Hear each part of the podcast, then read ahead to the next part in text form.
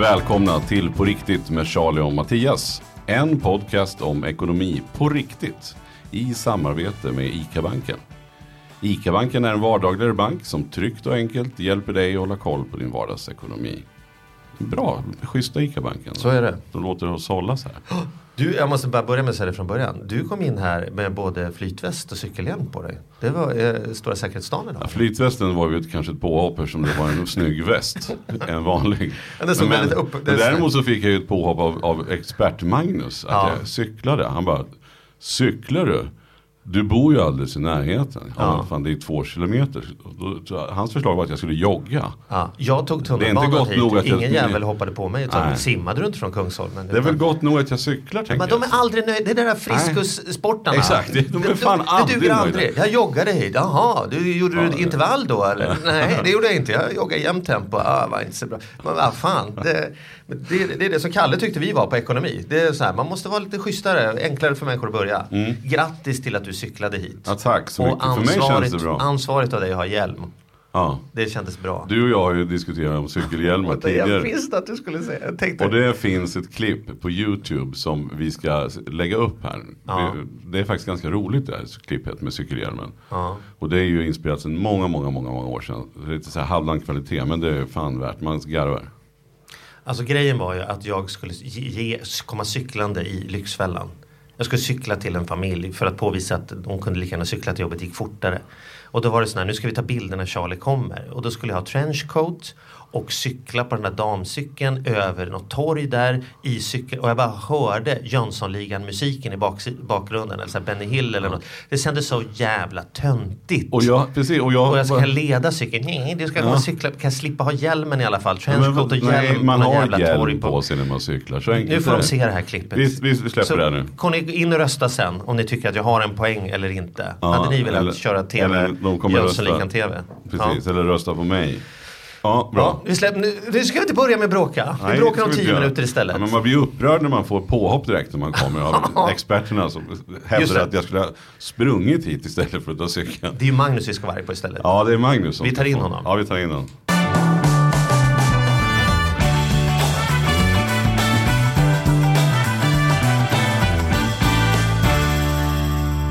Jaha Magnus, välkommen.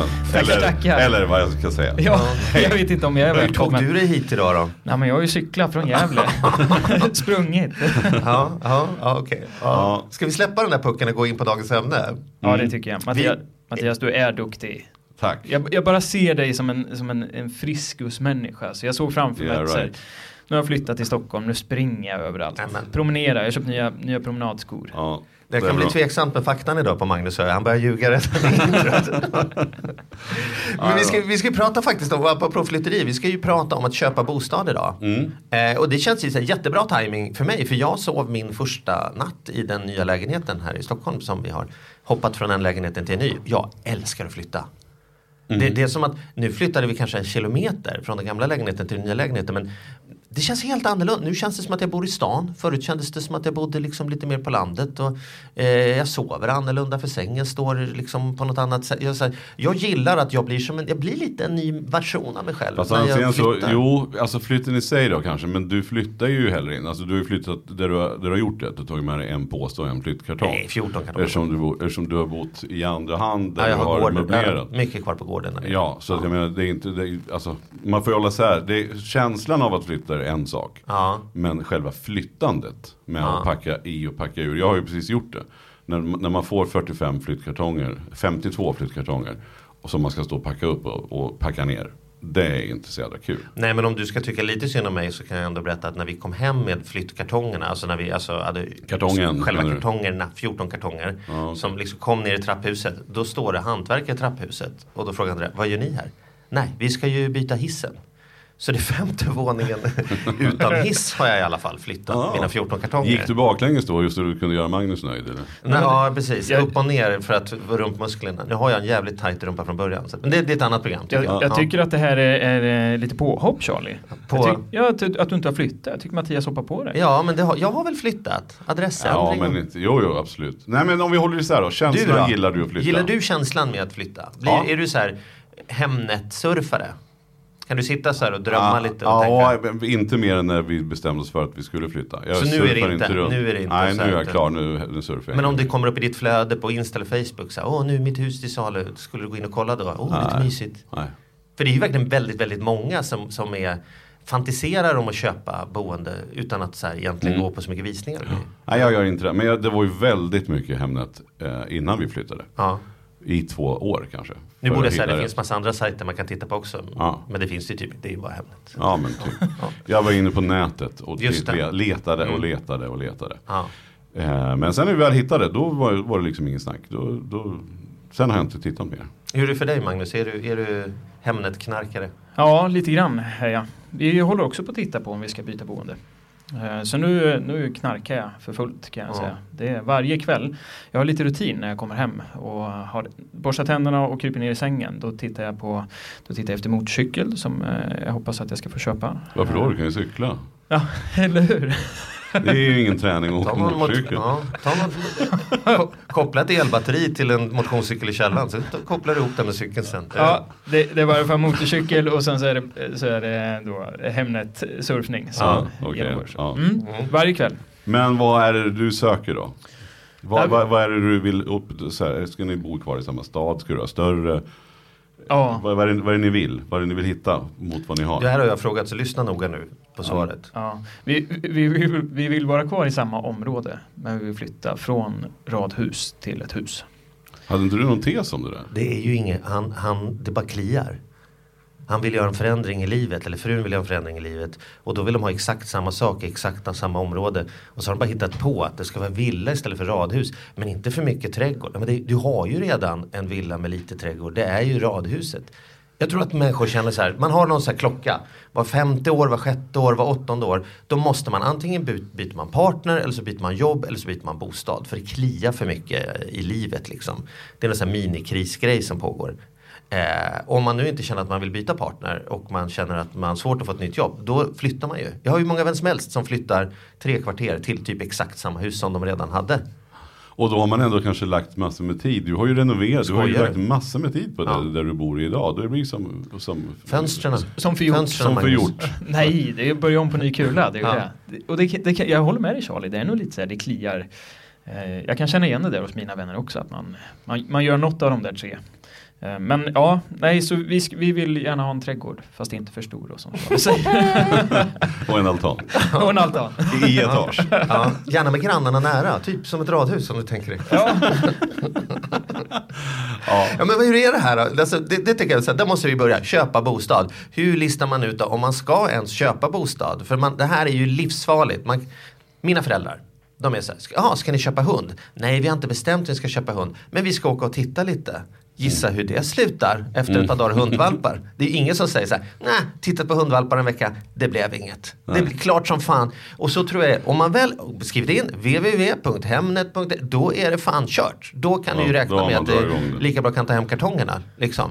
Så, så, så först måste man ju på något sätt lista ut, är det, är, är det, är det poäng att flytta överhuvudtaget? Mm. Hur gör man det då? Eller om det bara kliar. Säg något klokt Magnus. Nu. Ja, men, nej, men jag tror att det kan vara bra att flytta på sig. Med jämna mellanrum. Det är så det här, vi spelade in ett avsnitt här för ett tag sedan där vi pratade om att köpa och sälja saker. Det kan vara bra att rensa ur lite.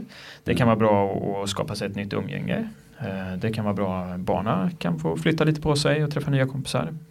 Nej, men jag tror att det är bra överlag. Det är ingen fel att flytta. Eller finns det någon egenvärde i att, att sitta kvar i samma bostad? Nej, men jag, min erfarenhet är väl kanske att flytta kostar betydligt mer pengar än vad man tänker sig. Alltså att, när man, inte bara flytten och flyttstädning och sådär, men det ska till mäklararvoden på några hundratusen och sen så blir det pantbrev och, och lagfart och sen så flyttar man ju sällan till något sämre än det man har utan då vill man ju passa på att köpa upp sig lite och sen så går det några hundratusen på lite nytt man Om man inte gör en Klas, om man inte gör Hallberg där och tycker länge. att det är skönt att bo i en bistobekök då kommer det bli hundratusen där och så. Det drar iväg på sånt som man aldrig skulle blåsa en halv miljon på ett år när man inte flyttar.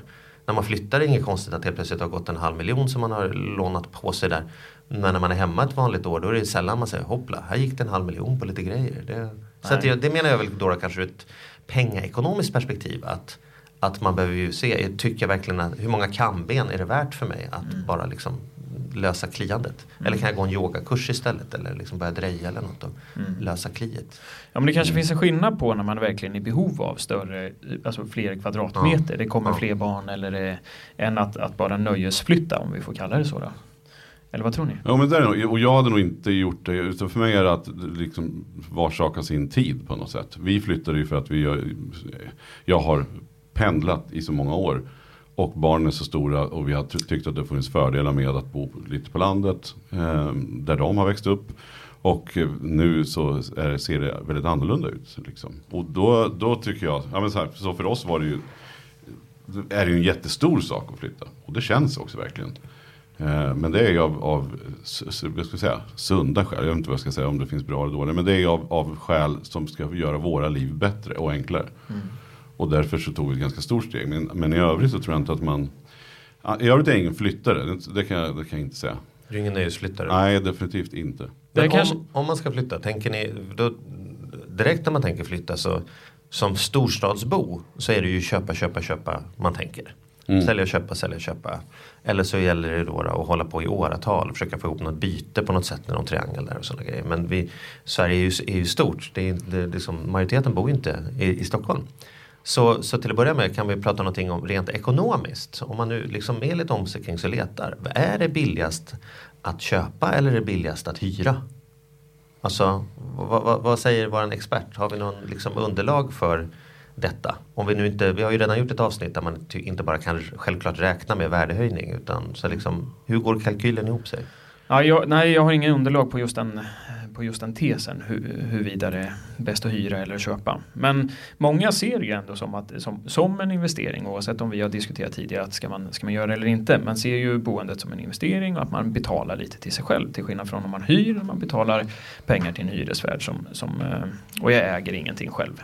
Nej. Så det det är väl den stora och det syns väl också på i statistiken om man tittar på prisutvecklingen. En stor del av, av utvecklingen handlar ju också om att det är fler och fler som vill äga sitt egna boende som gör att efterfrågan ökar och därmed priserna också. Ja, Jo, vi- men- vill men de äga klart- sitt eget boende eller att man inte har något val? Det- Nej, det men jag, kanske- jag, jag hävdar ju bestämt att fr- fram till nu, eller liksom historiskt om man tittar bakåt 20 år så har det definitivt varit mer lönsamt att köpt. Eh, eftersom bostadsmarknaden har sett, sett ut som den gjort. Det är bara ett faktum. Mm. Kö- Köpte du en lägenhet i Stockholm för 20 år sedan om du hade möjlighet att göra det. Så, så har ju den ökat enormt Mm. mycket i värde. Sen är ju det som jag alltid har sagt tidigare, vad gör du med det där då? då? Ja, då använder du de pengarna så köper du om du flyttar något ännu dyrare. Och så håller man på sådär. Jag var så himla glad, jag var, jag var nere i Nyköping och städade ur det sista häromdagen och då sprang jag på min en gammal anställd som jobbade hos mig. Hon har jobbat hos mig i 15 år eh, med bokföring. Eh, och sen så gick hon i pension för ett och ett halvt år sedan. Och då var jag så otroligt glad när jag träffade henne. För hon, hon bara så här riktigt strålade när hon kom springande och gav mig en kram. Och så berättade hon att nej, vi tog beslutet att vi sålde huset. Vi har flyttat in här borta. I, in, i, en hyres, I de här nya hyreshusen. Och sen nu så ska vi resa upp våra pengar. Och du, de hade redan varit här i Kambodja och de hade varit någon annanstans. Och nu berättar de att nu skulle de fira hen- hennes man som fyller 70 med hela familjer och allt i Grekland. Och, Och gamla och chefer skulle de bjuda med sig. och ja, precis, gamla chefer. Nej men alltså det var så härligt. Hon, hon Ja. riktigt sprudlade och gjorde just det. att Så här, vi säljer huset, vi, vi tar alla pengar och sen ska vi ha jävligt kul för dem. De sista åren. Liksom. Och det, sånt blir man ju väldigt glad över. Och Verkligen. då, och då är det ju då är det en annan situation. Då är det ju jättesmart att göra som de gjorde och ta sig en, hyres, en hyreslägenhet och använda upp pengarna. Och det har ju också då lite grann var Men- man men- är i men- livet. menar Men, men, men det vet man ju inte. Man kan ju också sitta där nu då. Du hade ju kunnat träffa på henne. Eh, en, du kan träffa på en annan anställd om fem år. Och så säger man så nu har du gått i pension, hur är det? Ja, du vet. Huset har gått ner till hälften så vi har inte råd att flytta därifrån. Men pensionen räcker inte för att betala lånen. Så det är kronofogden för oss. Så vi har fått flytta hem till sonen här och bo i garage. Alltså så här, det är klart att den här slutade ju lyckligt. Men det, Mm. det bygger ju då på att det fortsätter att ösa på i den Absolut, bubblan. men jag kan liksom. bara säga, som jag sa, jag kan bara prata om hur det har varit fram till nu. Ja, ja. Vi vet ju inte riktigt vad som kommer hända, men he- helt klart fram till nu så är det, har det varit så här. Och det jag också tycker, som jag sa för min egen del, att var sak har sin tid, är ju att man, man ska försöka, alltså har man småbarn så är det mer praktiskt att bo kanske på ett sätt. När barnen blir större är det praktiskt att bo på ett annat vis. Och när de är vuxna så bör man inte sitta i en stor kåk. Alltså det är lite så som, som, som jag har tänkt hela vägen. Många vet- väntar väl för länge innan de flyttar i min upplevelse. Att det blir så här, det står rum kvar lite till höger och vänster efter att folk flyttar ut. För att man, och så tänker man så här, ah, vi orkar inte ta det nu. Som om man plötsligt skulle bli piggare ju äldre man blir och tycka det var mer roligt då. Mm. Trädgården blir mer och mer förfallen. Jag tycker jag träffar jättemånga där man känner så här, men är det inte läge att flytta till något annat? Jo, fast du vet, jag har ju bort här så länge och Mm. Gunnar har så mycket böcker i bokhyllan så det blir jobbigt om vi ska flytta dem. Liksom. Mm. Ja men och, och kanske inte bara det. Jag, jag, jag håller med dig Charlie. Jag ser också de här tendenserna. Men det kan ju också bli så att har man, köpte man för, för 25 år sedan så kostar det en viss peng och sen ska du ut på, på marknaden idag och så helt plötsligt så får du betala eh, för 8 miljoner för att få tag på något boende. Mm. Eller väldigt mycket pengar. Mm. Det är kanske är en svår situation med. Man börjar trappa ner i livet och Mm. ska leva på pension. Helt plötsligt ska jag köpa med ett, ett, kanske ett, ett radhus. Jag kanske, inte, jag kanske fortfarande vill ha lite trädgård så jag väljer den varianten. Och det är ju dyrt. Kanske nyproduktion eller Mm. liknande. För köpare kan man väl säga här redan nu, en varningens ord för äh, pensionen. Alltså när man går i pension så förändras ju ens möjlighet att få ta lån i banken dramatiskt. Så man tänker sig efter att vi går i pension då ska vi byta det. kan det vara så att man sitter med ganska bra kapital men ändå inte kan låna det sista därför banken säger med, med din pension så ser vi inte att det finns betalningsförmåga. Mm. Och då kan man säga men vi har ju, vi har ju liksom vi hade råd nyss och då hade vi hela huset. Så här, ja, det spelar ingen roll, vi får inte låna ut nya pengar till er med, under de här förutsättningarna. Sen, sen kan jag också tänka rent geografiskt, för det, eftersom jag kommer från, från Nyköping då, som, som ju ligger 10 mil, så är jag förvånad att inte priserna... jag, jag gillar din, din egocentriska världsbild. Nyköping som ligger 10 mil Ja, bort. men lyssna, jag det beror ju på var man bor om det är 10 mil bort. Ja men lyssna, från stan. Ja, jag håller ju på att Från komma till någonting. Stad. Låt mig få prata till punkt. Vi har en göteborgare här borta. Det måste vara lite, tänka bredare. Låt mig prata till punkt nu. Jag menar så här. Att, att det är så vansinnigt dyrt i storstäderna. Framförallt i Stockholm. Och då är jag förvånad över att inte priserna spiller över mer. Alltså man, om du bara åker fem mil så kostar det hälften av, eller inte ens det ju. Mm. Och det kan jag tycka är konstigt att, man inte, att, att inte folk ser, flyttar utåt lite mer än vad man gör idag. Alltså, jag, har- så här, man träffas, ungt par, sitter i lägenhet, vi skaffar barn, vi vill bo i, i ett radhus. Då måste man ju inte bo i Älta till exempel, som, eller någon annanstans. Det kan man väl göra för all del. Men, men jag, det jag menar är att man, eller man kan titta på Gävle, man kan titta på, jag menar kommunikationerna idag, det är en timme bort. Eh, Så, så Västerås. är jag förvånad, Västerås, Nyköping, spelar ingen roll. Men jag bara menar att det är konstigt att, att inte priserna spiller över mer. Mm. Eller att det jämnar ut sig. Att det är så fruktansvärt mycket dyrare att köpa i Stockholm. Än vad det är då till exempel i Västerås eller Nyköping eller vad som helst. Just det. Och med det sagt också, när ni ska köpa bostad så är mitt tips att våga titta lite utanför stan. Alltså Mm. några mil.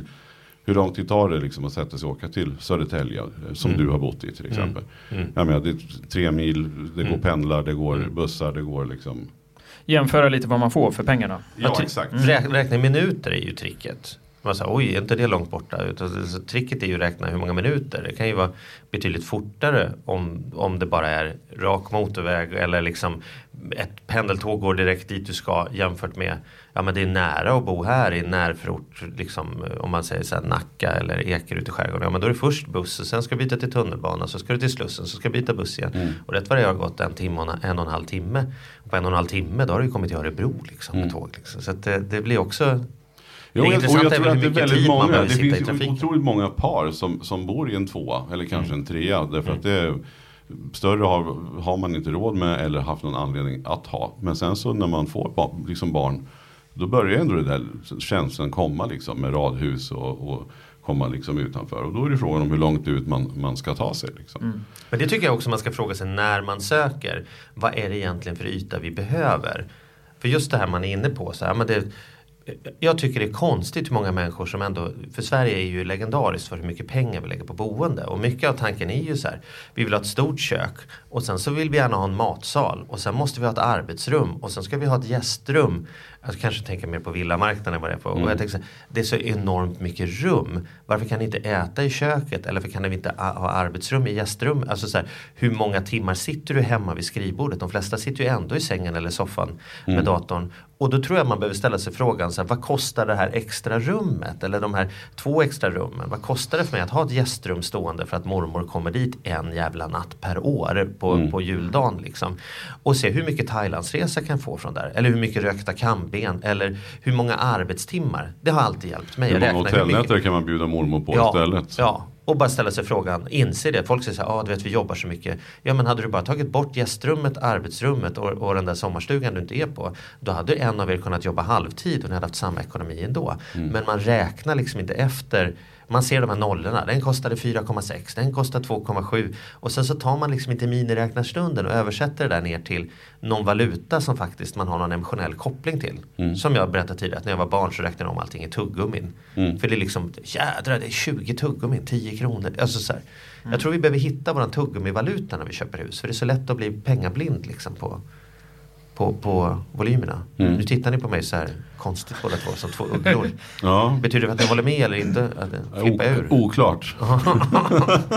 Nej, jag håller med dig Charlie. Jag- Nej, jag förstår vad du menar och jag håller med. Det kanske kan vara så här om vi ska, ska knyta ihop säcken lite kring just den här delen. Att, nej, ett, vi behöver tänka till på varför vi ska flytta. Mm. Om vi nöjesflyttar eller om vi faktiskt behöver flytta i form av yta.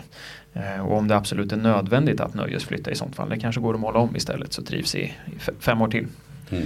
Och sen kanske hitta den här då emotionella valutan Mm. eh, när jag väl är ute och tittar på marknaden.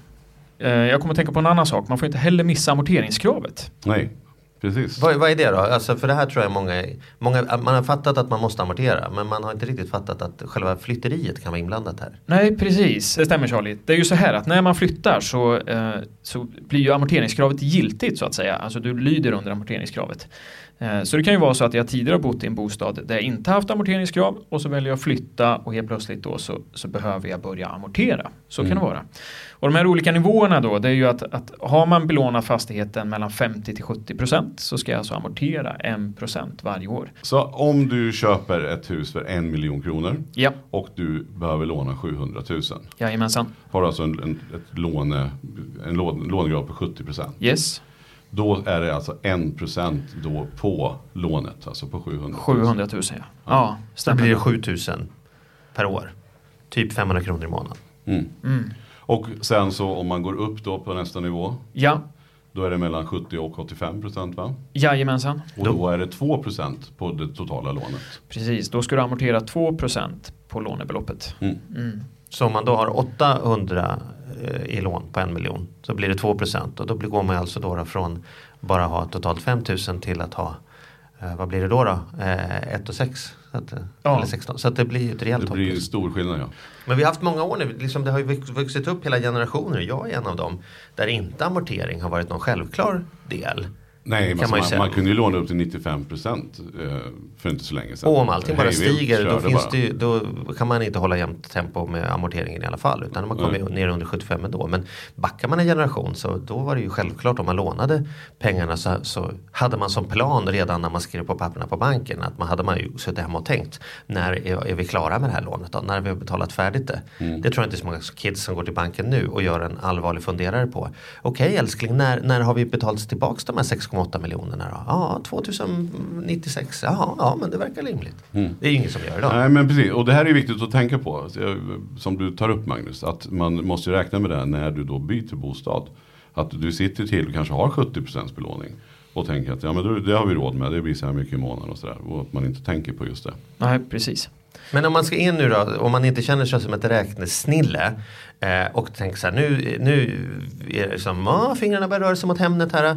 Då brukar man alltid prata om det här med lånelöfte och liksom bank och grejer. Så här, så här. Ska man, ska man, är, är banken liksom första instansen innan Hemnet så borde man gå www.banken.se. Försöker vara lite Ica-banken. Jag tänkte att det blir så himla smörigt när jag sitter med Magnus. Ja. Nå, jag tycker det första man ska göra, för eh, ska man få ett lånelöfte så bör man veta på vilken summa. Eh, behöver kika om vilken, vilken summa har jag möjlighet att få lån på. Mm. Så jag behöver ha, ha ett hum om eh, Men får jag bostadens- inte det om jag kommer till banken då och säger så här, hej, vi, vi i min familj är intresserade av att köpa boende. Vad säger ni i banken? Hur mycket kommer jag få låna av er? Vi, vad, vilken price range borde jag titta? Jo, det är klart. Men det, det, är ofta, många gånger så är det lättare om man kommer till banken och säger så här, hej, jag har tittat på det här huset. Det Mm. kostar så här mycket. Vi är maximalt villiga att ge den här pengen. Mm. Och då kan de titta. Så många gånger så, så kan det vara bättre att börja den änden. Eh, För banken eh, går också snabbt. Det går fort för dem att ta fram ett lånelöfte. Så det, det är Mm. fixat på någon dag. Om Mm. man har, hittar ett objekt då som man tycker är intressant. Mm. Så du säger inte lånelöfte innan man börjar gå på visningar utan först visningar och sen lånelöfte? Ja, det, det kan, kan ju vara så att jag tar ett lånelöfte på om vi säger en miljon kronor. Ja. Och sen så eh, hittar jag ett, ett hus som, som jag tycker som kostar en och en halv då eller kanske Mm. till och med två miljoner och min ekonomi kanske tål det här men då har inte jag ett lånelöfte för den pengen. Då måste jag söka ett nytt lånelöfte. Mm. Så jag tror att det kan vara bra att avvakta lite. Banken är så snabba så det, det, det Man får besked, men däremot så kan man ju på alla hemsidor och sådär plugga på och se vad det betyder för en. Alltså det går ju att stoppa in siffror och titta hur mycket det kommer att kosta. Ja men exakt. Så man bör ju ändå göra sin hemläxa och, och verkligen sätta sig ner och räkna ut vad kostar det här nu då? Innan man går på visning. Visst är det så. För annars är det ganska onödigt och så blir man jätteledsen att man aldrig fick den där hundvalpen som man var och tittade på. Sen tror jag det är jätteviktigt att ställa sig frågan vad är det för liv jag vill ha när jag har flyttat in då? För bara för att man är överens med banken, det här är vad vi maximalt har råd med. Så är inte det självklart samma sak som att det här är vad vi borde köpa hus eller boende för. Mm. Då får man ju ställa sig frågan, är vi intresserade av att ha ett liv där vi kan vara hemma hela sommarlovet med barnen? Eller vill vi kunna åka till Thailand ibland? Eller vill vi spara undan för att det här är ett boende som vi har nu men vi har drömmen om villan på landet eller vad det är. Då bör man ju inte liksom maxa. Det är dumt att slå i taket och köpa ett hus för det man precis lyckades övertyga banken om liksom med skohorn in på lånelöfte. Då, då vill det ju till att ingen får snuva hemma och eh, liksom ingen blir eh, projektanställd. Alltså så här. Nej, och när du sen då kanske flyttar lite, kanske flyttar från lägenheten till radhuset Mm. lite utanför så hade du kanske glömt att du behövde faktiskt ha en bil också Ja, för att kunna ja. köra barnen någonstans. Så, Ja. att, så att det bör man ju tänka till. Nej men jag tycker det. In, lånelöfte är inte samma sak som att det är en rekommendation på vilken prisklass man borde köpa hus. Nej. Det, det, det. Hörrni, när, när, när man, man ska köpa hus så tänker jag ju att då är det ju ganska enkelt att säga så här. Det här är vad det kostar, det här är hur det blir. Och så tror jag ändå att man har Antingen får man ju ta hjälp eller så har man någon, någon pappa eller något som kan peka om vad vad behöver byta tak och sådana saker. Men när man ska köpa en bostadsrätt då är det ju väldigt, väldigt annorlunda. Därför att du kan ju se lägenheten men egentligen är det ju inte lägenheten du köper. Du köper ju en andel i, i en förening. Det är ju lite som att köpa aktier i ett bolag bara att du har nyttjanderätten till ett visst antal kvadratmeter ingår. Så då kommer ju hela det här vad är det egentligen jag köper? Alltså vad får jag för pengarna? Jag, jag, när jag var mäklare så stack jag ju alltid i händerna på varenda spekulant de här årsredovisningarna. Och få, jag såg alltid hur, folk, hur trötta folk såg ut i ögonen när de fick de här årsredovisningarna. Tittade de ner på dem och sa så här, ja ah, vad bra, det får vi gå hem och räkna på. Och jag bara såg, de har ingen aning. Så hur gör man? Liksom, vad finns det någon snabb, hur, hur, ska, man, hur ska man tänka med, med en årsredovisning? Hur kan man få hjälp? Liksom? Det här, för det här är ju ett större, större ekonomiskt åtagande än man tänker. Liksom, att föreningens ekonomi blir ju liksom grunden för ens egen ekonomi. Verkligen, och jag håller med dig Charlie. Jag, jag kan inte nog påpeka det här att det är faktiskt en bostadsrätt är ju vad, vad det låter som. Du köper rätten att bo någonstans men du äger liksom inte skalet eller taket eller Medan om man tittar på eh, exempelvis, vi bor i ett radhus eh, där vi har en samfällighetsförening. Mm. De tar hand om alla ytor utanför gräsmattan och be- beskär träden och lekparkerna. Men alla äger sin del av huset. Så jag äger taket och jag äger väggarna och jag äger alla liksom, delar. Och det här är en ganska stor skillnad. För helt plötsligt så, så är det är ju såklart det är viktigt med ekonomin i, i, våran, i våran samfällighetsförening också. För att kunna eh, göra större renoveringar. Men i en bostadsrätt så är det ju avgörande Mm. för hur dyrt boende jag kommer ha i framtiden. Mm. Så det är jätte, jätteviktigt att, att granska årsredovisningen. Och hur gör man då? då? Ja, jag brukar säga så här, det finns eh, några punkter som jag tycker är viktiga att titta på. Jag ska väl börja med att säga så här, det finns ganska mycket hjälp ute på nätet för Mm. den som känner sig osäker. Vi hinner inte gå igenom alla punkter här, men bara man googlar på att köpa och vad ska jag titta efter så får man jättemycket hjälp. Det finns guider, det finns till och med en, en sida om man skulle känna för det så kan man faktiskt betala för att få eh, sin, den bostadsrätten då granskad och få ut Mm. lite Mm. hjälp med det här då. Eh, Men då får man betala.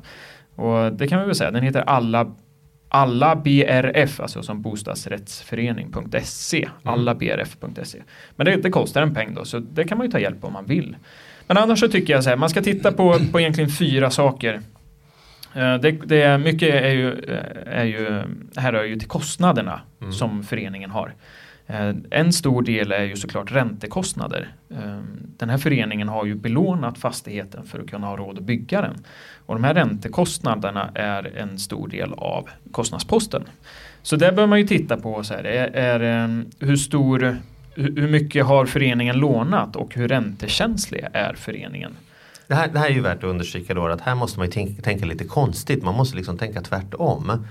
Därför att om nu, om nu man har en förening som så här, de har lån på 100 miljoner men de har varit jätteduktiga. De har lyckats få en ränta på 0,9 procent. Då tänker man det är ju skitbra.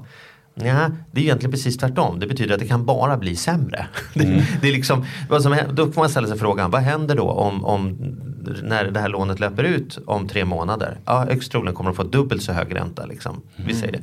Ja, då får man tänka att då blir det dubbelt så hög räntekostnad varje månad. Vem ska betala det? Jo, det är jag med, som ska betala den. Och så får man då ställa sig frågan, hur mycket kommer min månadsavgift öka när det här händer? Eller det är så, här, det är så lyxigt att vara en förening för vi har en, en stor butikslokal som täcker hela bottenplanet och de plöjer in två miljoner om året i föreningen. Jättebra.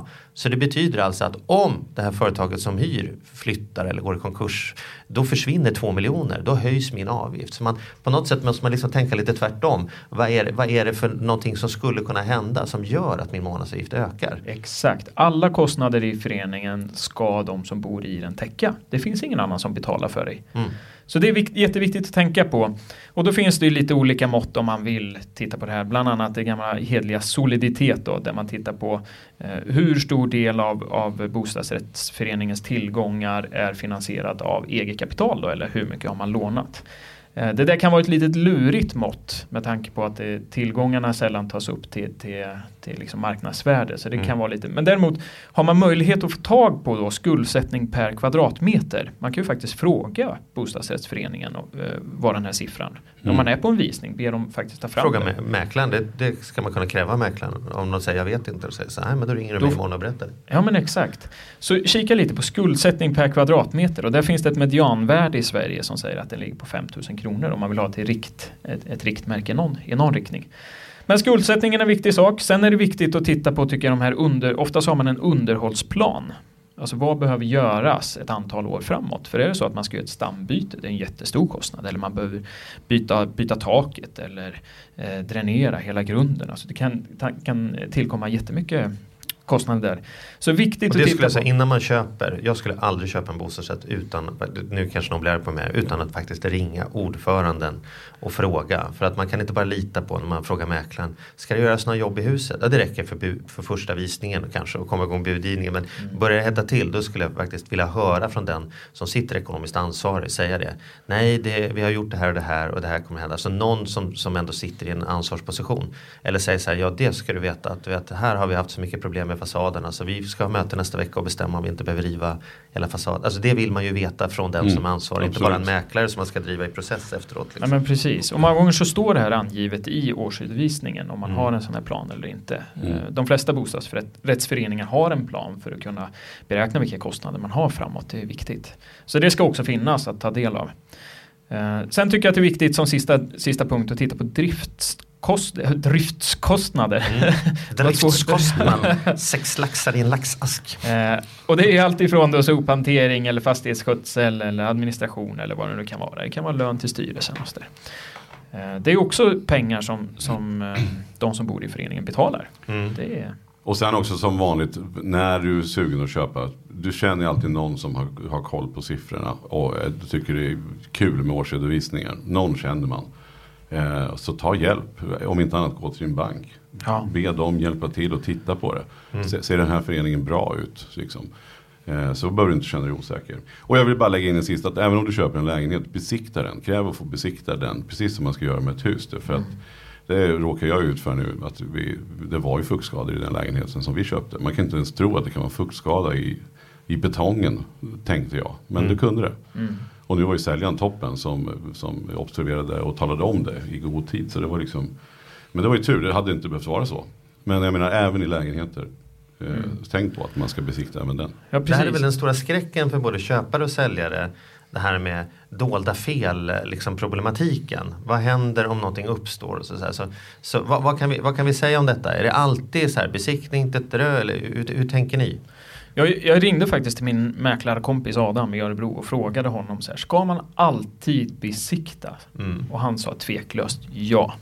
Mm. Det ska man alltid göra. Det är göra. inte där man ska spara in pengarna. Nej. För sen har ju vissa mäklare, de har ju försäkringar som de Eh, som de säger att men tar du den här försäkringen då är det helt lugnt. Då kommer den försäkringen gå in och sen är du helt, eh, helt safe. Och, och, det må väl så vara att det, det, kanske skulle kunna funka på det sättet. Men hur jädra kul är det gentemot dem man har sålt till? Mm. Jag vill ju hellre att, att mitt hus blev ordentligt besiktat så att jag kan med gott samvete sälja huset. Mm. Med risk för att det var länge sedan jag var fastighetsmäklare så är min erfarenhet att när det gäller dolda fel som det heter så är folk kanske lite onödigt nojiga överlag. Därför grundidén är ju så här, för att något ska vara ett dolt fel, nummer ett, det ska vara ett fel. Och det kan man inte nog understryka. Där. Det är klart att om, om, om det läcker vatten eh, så det bara stänker om det under diskbänken på en lägenhet. Då är det klart att det är ett fel. Men till exempel att dräneringen inte är omgjord så att det blir fukt i huset. Det är inte ett fel på ett hus från 46. Det är ju bara precis vad man kan vänta sig. Mm. Att, att, att takpappen är slut sedan 1918. Det är inget fel. Alltså, så till att börja med måste det vara någonting som kan anses vara konstigt med tanke på, på husets övriga skick eller vad som är mm. angett. Sen ska det vara dolt. Det betyder alltså att det ska vara någonting som köpare, eh, säljaren kände till eller med all rimlighet borde ha känt till. Så, så, så, så, bara för att det är ett fel betyder inte att du är ansvarig som säljare. Det ska dessutom vara dolt så att någon efteråt kan säga så här, fast det här du, Mattias, mm. det här har du målat över. Du, du, måste ha vetat detta, eller du borde. Man kan inte ha bott här i två år och inte märkt att värmesystemet inte funkar. Det måste framkommit varenda julafton. Mm. Så jag menar först när ett någonting är ett fel och det är ett dolt fel så kan man då säga så här, här vill vi ha pengar som köpare för att det var dolt. Men besiktar du så har du ju kollat upp det och då är ju problemet ur världen. Ja, för man har mm. den här mm. undersökningsplikten. Det är ju ja. den andra sidan då. Precis. Du har som köpare plikt att ha tittat på vad helst som går att titta på. Man kan inte säga att det fanns ingen steg, stege till, till den här eh, vindsluckan så därför så sket vi och tittade där. Utan du har skyldighet att titta på allt som går att titta på. Mm. Jag hade för fin kjol för krypgrunden så vi var inte nere och kollade om det var något. Det kommer inte hålla liksom.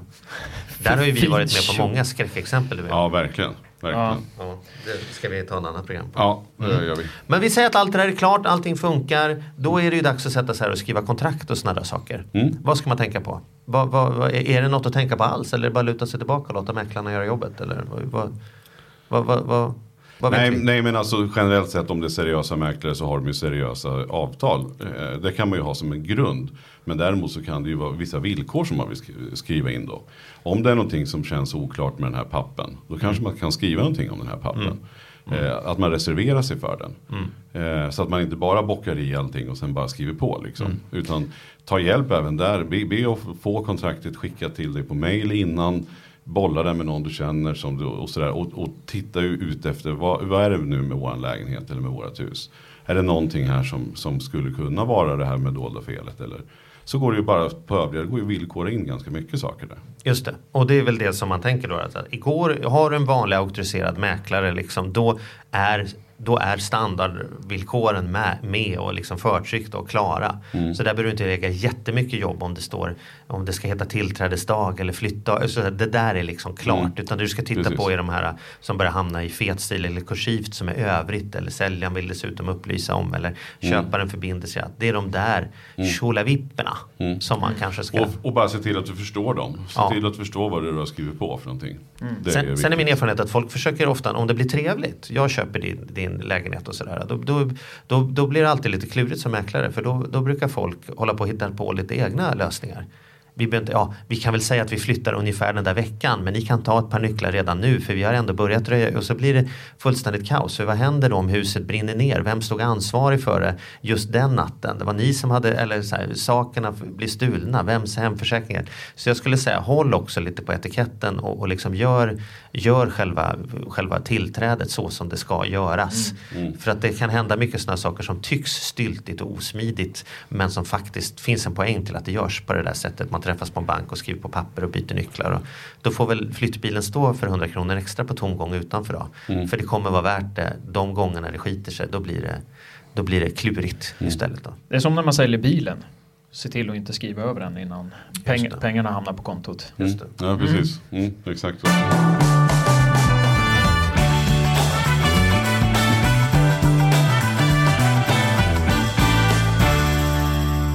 Du, den sista frågan som jag har här. Det dyker upp lite andra kostnader. Det, det, det är lite som när man är ibland på restaurang. Så helt plötsligt läggs det till lite serviceavgifter utomlands för bröd och grejer och sådär. Men visst är det så att, att, att när det, det är inte bara priset. För sen kan det komma sådana saker som stämpelskatt och pantbrev och lite lagerfart och sådär. Liksom. Så Exakt. Vad, vad ska man vara lite förberedd på? Kommer till som köpare eller kan komma till? Ja, det är egentligen tre saker. Vi kan väl ta så här, under förutsättning att man flyttar någonstans ifrån där man faktiskt har gjort en vinst så ska Mm. du betala skatt Mm. för, de här, för den här vinsten. Och eh, man kan säga att, att skattesatsen är 22 procent i runda slängar. Den är, den är, det är inte riktigt så enkelt som, som det låter nu, men räkna med 22 procent. Mm. Vi räknar med det. Vi räknar med det, så gör vi det enkelt. Så det så ska de pengarna in såklart när du gör vinsten. Eh, sen behöver du köpa, eller köpa, sen behöver du betala lagfartsavgift som är 1,5% av köpeskillingen. Och det här är för att du ansöker om lagfarten som ett bevis på att du äger bostaden. Så, det, så fort du, du köper då en, en bostadsrätt eller en tom- tomträtt så ska, ska det här in då. Och det är Eh, inget frivilligt. Det är Nej. så för alla. Så Sverige, är det för alla. slut, liksom. Precis. Klart. Man Så kan en- inte välja att tacka nej till lagfart. Nej, det går inte. Nej. Då är du inte ägare heller. 1,5 procent av köpeskilling. Och sen är det pantbrevet då. Och det är ju om man behöver eller om man ska ta lån på fastigheten. Så eh, sätter man ju fastigheten i pant. Och då tar man ut en avgift då som är 2 procent eh, av pantbrevets värde som man får betala. Och då är det ifall det behövs nya pantbrev. För det kan ju Exakt. finnas, det vill man ju också kolla upp där. Hur mycket pantbrev finns det? Ja. Finns det pantbrev som räcker som jag bara kan ge till min bank? Nu ger man dem ju sällan fysiskt utan det är digitalt. Eller behöver det tas ut nya? För då är det ju faktiskt pengar som kommer till där också. Ja, men det kan bli en precis. Thailandsresa det med. Liksom. Yes, och det där står ju ofta i, i den här eh, för, förtrycksinformationen man får från mäklaren. Hur mycket Mm. pantbrev som är uttaget. Men sen, man kan tycka att vi är så här, åh vad, vad pretto och allting det här låter. Men det är ju det är ändå en, en väldigt stor affär att köpa en bostad. Och ta dig tid och, och liksom, i, liksom ignorera inte det här. Utan ta reda på de här grejerna och ta reda på vad de kostar. För det kan alla göra. Det finns ju som du säger massor med info på nätet. Så, Ja. så bara se till att göra det innan du köper bostaden. För det, bli inte förvånad över kostnader som dyker upp. Nej men för jag tror att det är så lätt att dras med i den här hetsen. Va? Ja. Det, det är liksom, köpte, åh, nu för, det värsta jag vet, det värsta jag vet är folk som säger så här, ja vi förlorade den budgivningen. Vadå förlorade? Liksom, det är väl inte att förlora. Det var en person som var beredd att betala mer pengar än någon annan i hela Sverige. Honom kallar vi för vinnaren. Är det verkligen vinnaren? Så liksom, jag vann en budgivning är ju när man kom undan. Man fick det och man fick det till ett pris som gör att man fortfarande har råd att, att åka på semester och sova tryggt på nätterna. Så att det gäller att ha lite is i magen och verkligen tänka vad är det egentligen jag behöver betala för? Behöver jag det där extra rummet eller kan jag gå ner lite? Och speciellt i storstadsregionerna, börja inte titta på utgångspris som är i linje med vad du har råd med. Du behöver gå ner kanske en miljon eller två miljoner. Mm. För när, slut, när budgivningen är klar och pantbrev och allting betalt och det, så då, då har det dragit iväg i alla fall. Va? Så du, annars kommer du Och det där kan vara skillnad också ute i landet eller Verkligen. i stan. Det märkte jag alltså, när, när vi skulle sälja vår lägenhet i, alltså vår övernattningslägenhet här i Stockholm. Då var det ju så här, "Ah, men vi går, vi går ut med det här. Så, så, det gäller att få dit folk liksom. Går man i princip ut liksom med lockpriser. Jag, sa, jag, det, jag vill inte göra på det här sättet. Mm. Det är Medans- dessutom olagligt. Ja, medan man sen i, i, i Nyköping där vi satte ut huset. Då ska man, "Ah, vi ska sätta vad vi är beredda att släppa för. Liksom. Mm. Och då är det nog många också där som tänker att eh, shit, det där kommer att dra iväg. Alltså, för det gör det ju alltid. Men det behöver det ju inte göra. Nej. Så att det är lite olika strategier. Man märker att ju mer ute på landet är, ju mer, är, ju mer priser som sitter är vad man förväntar sig att få. Och många gånger går de under. Medan jag vill påstå att i Stockholm så, så kommer de alltid att sticka iväg någon mille över vad utgångsbudet var. För det där tycker jag också är viktigt att tänka på. Vilket, vad, inte bara vad jag är villig att betala utan jag ska ju också betala ett, eh, ett, liksom ett fair price. Fair price. Fair price. ni har börjat dra med så mycket engelska termer. Du var igång och körde också förut. Fair price. Vad var det du sa innan? Jag vet inte. Ja men det var också en sån I här. don't know. Yeah, yeah, you know, okej. Nej, men jag, det, mitt fel är att jag har ett hängt, jag har hängt med, med en, en eh, kinesisk eh, person som bor i Tyskland i tre dagar. Så jag har bara Ja. pratat engelska i tre dagar. Jag skyller på det. All right, ja, Han har- yeah, han har åkt all right. nu. Han har åkt ja. Ja. ja. Jag tycker man ska betala ett, ett rättvist pris. Ja. man har väldigt självförtroende att prata engelska med en kines som bor i Tyskland. Ja. För de har ju inte liksom de bästa engelska förutsättningarna Ja, från start. Han är bra men mitt uttal är ju Så bättre. du har bara så här, rä, rä, rä, Ja, så väldigt dragit så. på. Ja. Ja. Okej, Briljerar. rimligt pris, Ja. helt klart. Jag tycker man kan göra bland annat kan man gå in på, det finns en sajt som heter boli med två o.se. Där kan man jämföra prisutvecklingen. B-O-O-L-I. Ja, Ja. Det kan man jämföra då vad, pris, eh, vad det sattes ut för och vad, vad priset gick för. Så där ser man den procentuella då, prisökningen eller minskningen. Och det här är ju ganska intressant utifrån om vi ska prata lockpriser. Mm. Många gånger då om jag skulle söka på Gävle och så ser jag att oj, här har priserna minsann stigit eh, 28 procent. Då kan det ju vara ett, ett, eh, tecken på att det är för lågt satta priser om det drar iväg så himla mycket. Ehm, så det, det, tycker jag man ska tänka på. Och sen också jämföra kvadratmeterpris med på gatan. För det kan ju vara så att eh, vi var och tittade på ett hus exempelvis där jag upplevde att, att eh, kvadratmeterpriset drog iväg. Och det är ju såklart, jag förstår också att det är beroende på bostad och bostad. Men fortfarande så ska det ju hålla en någorlunda jämn eh, ström där. Så jag, jag, frågade faktiskt mäklaren när det började dra iväg. Det, är, det, är det här verkligen ett rimligt kvadratmeterpris eller kommer jag köpa något som, som är överprisat och sen så får vi en bostadsbubbla här, vad händer då? Mm. Då sitter jag med, med något som jag betalat mer än marknaden. Eh, vad svarade han då? ja precis, vad ska han svara på det? Ja. Du frågar mäklaren. Ja. Ja. ja. men jag, jag, jag måste det är som att fråga kocken, blir man sjuk om man äter hos Nej men han får ju motivera priset han har satt. Ja, okay. Det är ju han som har satt priset. Då måste jag ju fråga, ifrågasätta hur prisättningen har varit. Ja. Här har jag, här har jag en, en liten hemlis från när jag var fastighetsmäklare. Ibland kom man ju, fick jag värderingar i områden där man inte kände sig helt hemma. Men beggars can't be choosers, man får ta de jobben man får. Så då finns det något som heter K genom T-värde som, som mm. är en sån här klassiker. Nu, nu, det här är inte så komplicerat som det låter. Man tar alltså köpeskillingen, vad, vad, vad, vad, vad det säljs för och delar det med taxeringsvärdet. För taxeringsvärdet säger, är ju liksom, säger någonting vad huset ska vara värt och är satt av staten och sådär. Och då får man fram liksom en, en siffra, en multipel som är 1,3 eller 2,7 eller någonting. Och då kan man ju sen bara gå in när man, ja, om man har listat ut det för ett område och där kan man söka på så listar ja. man ut det. Gamla Enskede är, är K genom T-värdet 3,4. Och då kan man ju bara, när man tar ett prospekt kan man ju ta upp och titta, vad är taxeringsvärdet? Ja, taxeringsvärdet är 800 000. Då tar jag 800 000 gånger 3,4 och så ser jag, då borde köpeskillingen vara det här. Och är det då radikalt annorlunda, då behöver man fråga sig, varför är det det? Mm. Så om du vill komma på fair price, då kan du googla K genom T-värde. Hörru du, Charlie, du som, som hånar mig lite här. Nu får du berätta vänta, vad, vad vänta, K genom TV... Vi måste bara höra, vad svarade mäklaren? Ja, just det. Ja, ja men det, det, här ska jag berätta. Nu, nu ska ni få höra här minsann pojkar. Nej, men så här var det. Att, eh, vi hoppade av för vi tyckte att det, det var eh, för hög värdering. Och eh, huset såldes inte heller. Eh, så han har uppenbarligen satt ett för högt pris. Så de fick dra tillbaka det och huset är numera inte sålt. Nej, du ser, så kan det gå om man sätter Ja, men, men, men problemet, problemet var att han... Varför la ni inget skambud då? Ni kunde väl bara sagt så här, vi är beredda att betala 1,6. Ja. Skambud är jättebra. Om det inte kommer några andra bud, om man ser att ett hus eller en lägenhet har legat ute ett tag. Lägg ett rejält lägre. För dels så, så här, man vet aldrig vad de sitter i för situation. De kanske har köpt nyproduktion, måste flytta om ett par veckor. Plus att, att man ska liksom försöka göra en bra affär. Säljaren kan också få lite hicka. Hoppsan, är det här allt folk är beredda att betala? Mm. Vi kanske ska ta det här innan det är för sent. Så att, jag menar, ibland ska man istället för att tacka nej kan man ge ett skambud. Ja, jag, jag är med dig, jag är med dig absolut. Mm. Hörru Charlie, du som, som skrattar åt mig här. Nu får du mm. berätta då vad K genom T-värdet var 96. Och vad det är idag. Tack. I, generellt i landet, ja, överallt. precis. Nu pratar vi Sverige. Som ja, men då säger jag att det var 1,4 96 och att det är 2,1 Ja, det var, det var, första var lite dåligt, det andra var bättre. Okay. Det var 0,55. Aha. Det är alltså under ett, förstår Aha. du? Taxeringsvärdet var ja. högre än köpeskillingen. Ja, oh, okay. Mm. 96. Mm. Okej, okay. uh, man, jag gjorde en överslagsräkning. Du sa 96, jag lyssnade inte riktigt. Nej.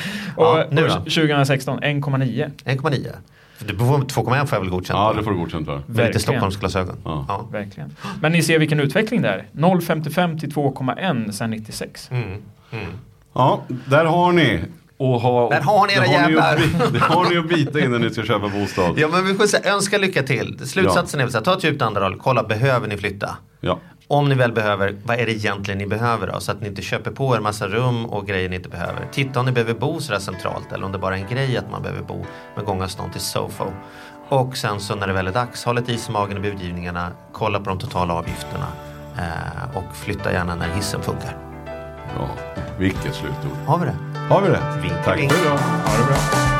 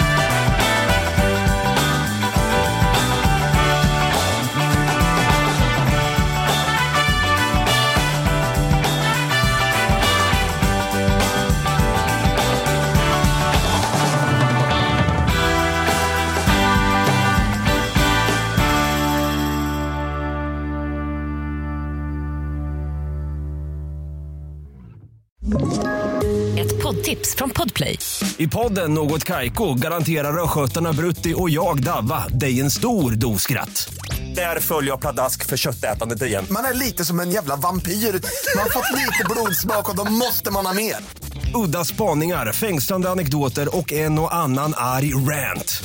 Jag måste ha mitt kaffe på morgonen för annars är jag ingen trevlig människa. Då är du ingen trevlig människa, punkt. Något Kaiko, hör du på Podplay. Därför är gardinerna.